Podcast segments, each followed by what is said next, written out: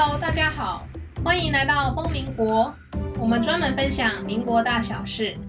今天我们邀请到国立中心大学历史系教授侯嘉欣老师来为我们分享他的最新的民国史著作《机器业与江南农村》。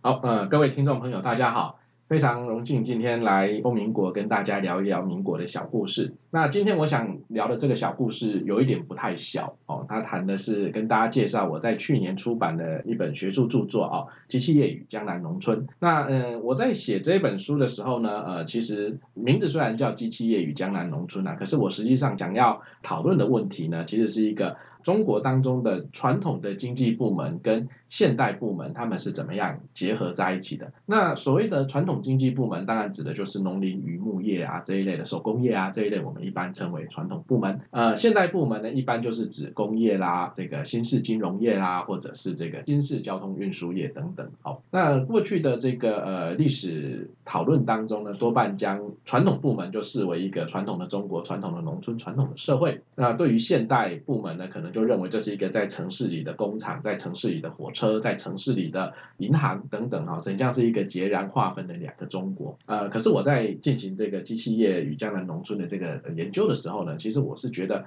呃，这两个部门哈，传统部门跟现代部门是相互影响哈，连接在一起的。所以用这一本书来探讨农工业之间的转换。那这样子的一个转换呢，它是源自于一个很让人意外的观察。呃，我原先设定的题目其实是希望先探讨的是，呃，就是说中国的机器工业对于整个中国经济的影响啊，这样子的一个很简单的概念。那当我在探讨这个主题的时候，意外的发现，大概在一九二零年代左右，上海的机器业的调查当中呢，当时候整个上海市大概有六百家的机器工厂。那么这六百家的机器工厂当中呢，大约有两百家。机器工厂是生产纺织相关机器的工厂，那当然这很符合大家的概念，就是上海是一个纺织中心。那另外两百家左右的工厂呢，从事的是很简单的机器维修哦，就是一些零件的组装啊这一类的这个修理型的工厂啊。可是呢，呃，有两百家左右的工厂呢，它以生产农业机械为主要的业务。那这给我带来很大的一个刺激，就是说，那一个位在城市当中的现代机器工业，为什么它要有三分之一的工厂，三分之一的业者是仰赖于农村的市场、农村的机器消费而经营下去的？所以这让我思考了。就是机器业跟农村之间的关系是什么？那在这样子的一个探讨的过程当中呢，我发现它的原因呢是来自于这个江南地区，就是以上海为中心的周边的这个江南地区呢，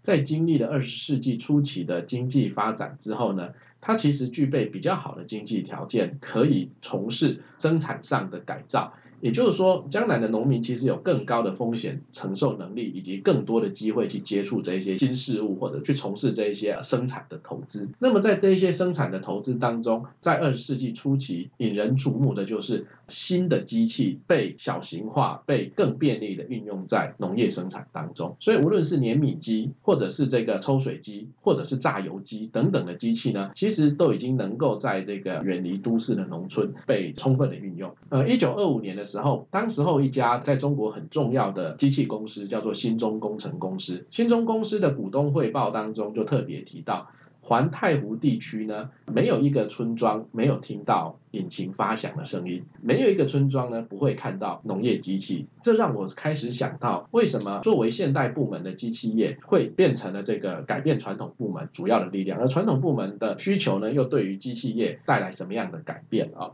那么，呃，透过这样子的一个探讨呢，呃，我其实发现，大概传统机器的运作形态呢，在没有这一些这个变革之前呢，其实是一个非常克制化的阶段。就是说，你要开工厂，那么你就是请机器公司的人来现场估价，然后呢，帮你设计组装一套机器，那维修呢，都找这一家公司来负责。可是呢，当农业的需求兴起之后呢，已经不再是由农民跑到城市去订货。而是呢，在城市当中的机器公司，它必须要生产相同规格、相同尺寸、大量生产的机器，然后呢，呃，巡回在农村之间跟各个农民们、跟各个农会团体、农业团体推销。那么，呃，不只是推销而已，不只是这个主动去推销而已，它还提供各种机器操作训练人员的训练课程。就是说你买了我的抽水机，我就教你怎么样使用，所以你可以到都市或者到这个某一个地方去接受训练。那又或者呢，我们这样子一个机器展售呢，它还会定期在一些县城当中举办展览会，那收集好几家机器公司一起来跟农民们展览这个商品。所以其实来自于农业的需求呢，才会养活了三分之一上海的机器工厂。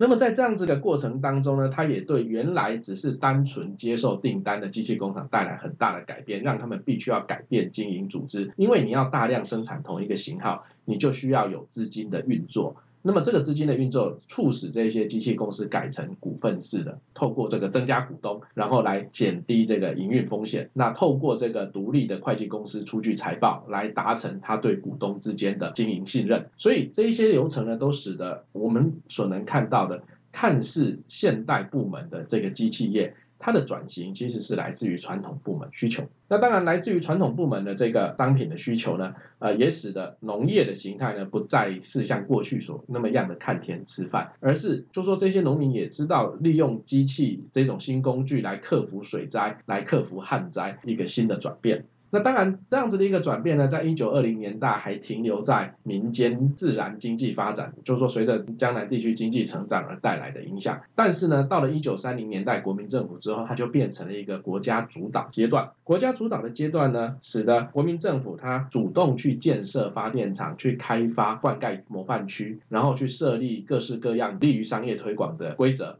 然后呢，另外国民政府也自己成立了农业机器工厂哦，在苏州啊，专门生产农业机器，跟这些民间业者竞争。所以其实，在一九三零年代，国民政府也注意到这样子的一个来自农村的市场的需求呢，其实促成了现代部门快速的发展。那这个发展在一九四零年代，即使碰到战争，其实它依然是持续的。在这个汪政府控制下的江南地区呢，汪政府一样投入巨资，在无锡成立大型的农业机械工厂，来满足粮食增产的需求。那么到战后呢，中华民国政府产后救济总署从美国大量接收的物资呢，也一部分用于这一些农业机械工厂的建立跟推广。啊，那当然到了一九五零年代之后，就更不用说了哈，这个国家的力量呢，主导农业机械的发展，而且呢。更进一步呢，去消灭了市场的机制，变成由国家去控制、去分配整个机械的体制。那当然，五零年代之后，这样子的一个国家为主导的体制是另外一个故事。它带来的就是，由于国家取代了市场，使得当国家决策错误的时候，对整个生产跟分配的系统呢带来很大的冲击。哈，那这也是一个透过我这个书里头所谈论的例子呢，能够看到啊，导致了一九五八年的大跃进跟大饥荒时代。好，那所以总之呢，呃，回到这样子的一个课题呢。呃，我想他探讨的主题还在于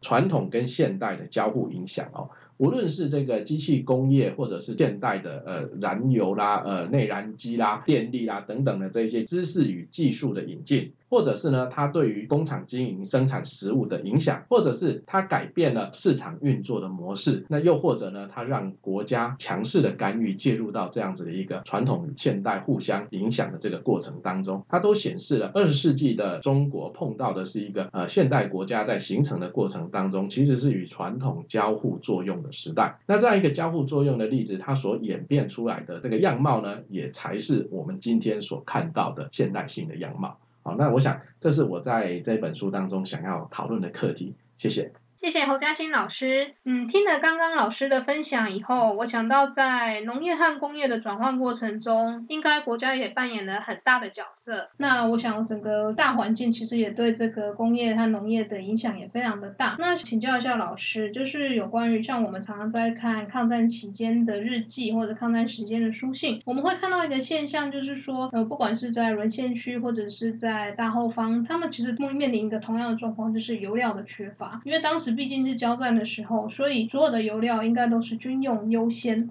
然后还有所有的生产都是军用优先。那在这个状况下，他们的燃料的部分，他们是怎么样处理的呢？那或者是像他们工厂可能会被征用去生产军械，那这样子的话，对于农村的呃使用机械这些，是不是有什么冲击？好，嗯、一九四零年代是一个观察这样一个趋势非常重要的关键，也就是说，在传统跟现在的交互当中，究竟战争这样子的一个因素到底是加剧了这个过程，还是抵消了这个过程？那么，呃，因为我的书所关心的场域在江南地区，那它刚好碰上了一九三七年战争爆发之后，然后到一九四零年之后的这个汪精卫政府的控制区的这样子的变化。那么所能够找到的案例当中呢，其实发现几个很有意思的变化哦。首先，呃，大概在一九三六三七年的时候，大概已经感受到战争即将来临哦，所以江南地区其实很多的呃机器工厂都在研究一种能源的形态，叫做木炭机器哦，就是用木炭取代燃油变成那个引擎的力量。那确实到了一九三八年、三九年，江南地区很多的碾米厂，它的这个碾米机呢，就从原来的电力碾米机或者是这个柴油带动的碾米机变成了木炭碾米机。可是木炭碾米机有很大的缺点，就是木炭它不像石油的。燃烧一样是稳定的，然后就说温度一致，然后燃烧速率一致。木炭有可能忽大忽小，哈，就是说你放炭的时候它就变得比较大，碳快烧完的时候这个火力就降低。所以木炭引擎的缺点就在于它使用其实非常的不便，容易损坏，所以对于战时的生产带来很大的影响。那当然，我在一九四五年无锡县的地方档案馆看到很有意思的就是，呃，无锡县的碾米厂不断的在一九四五年要求国民政府要赶快恢复无锡的供电，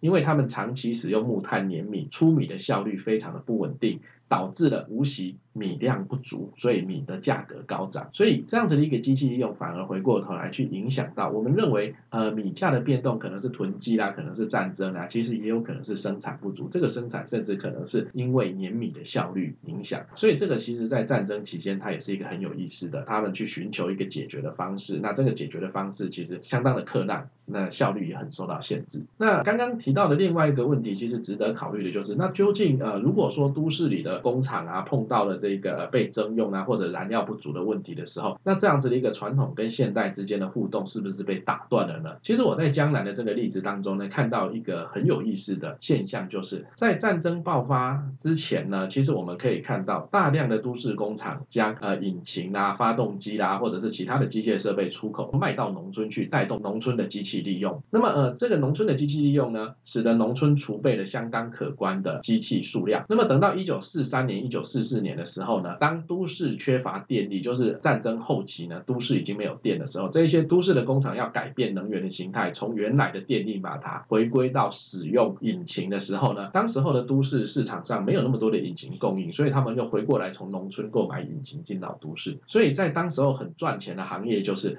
在农村里买旧引擎。然后改造整理之后呢，再卖到都市里的工厂，所以这就是另外一种形式，我们可以看到的农业跟工业之间的互相转换、互相支持。那也是我我所关心的传统部门跟现代部门绝对不会是一个断然划分的，在农村的农业跟在城市的工业，这两者其实是跨界混合、互相影响的。那我们就可以很清楚看到，其实在中国的传统农业和工业，它并不是两条平行线互不相干的，而是互相交叉、互相轴合，然后互相发挥，然后甚至可以彼此一起提升的。好，谢谢侯嘉欣老师今天给我们的分享，也谢谢大家今天的收听，我们风民国下次再会。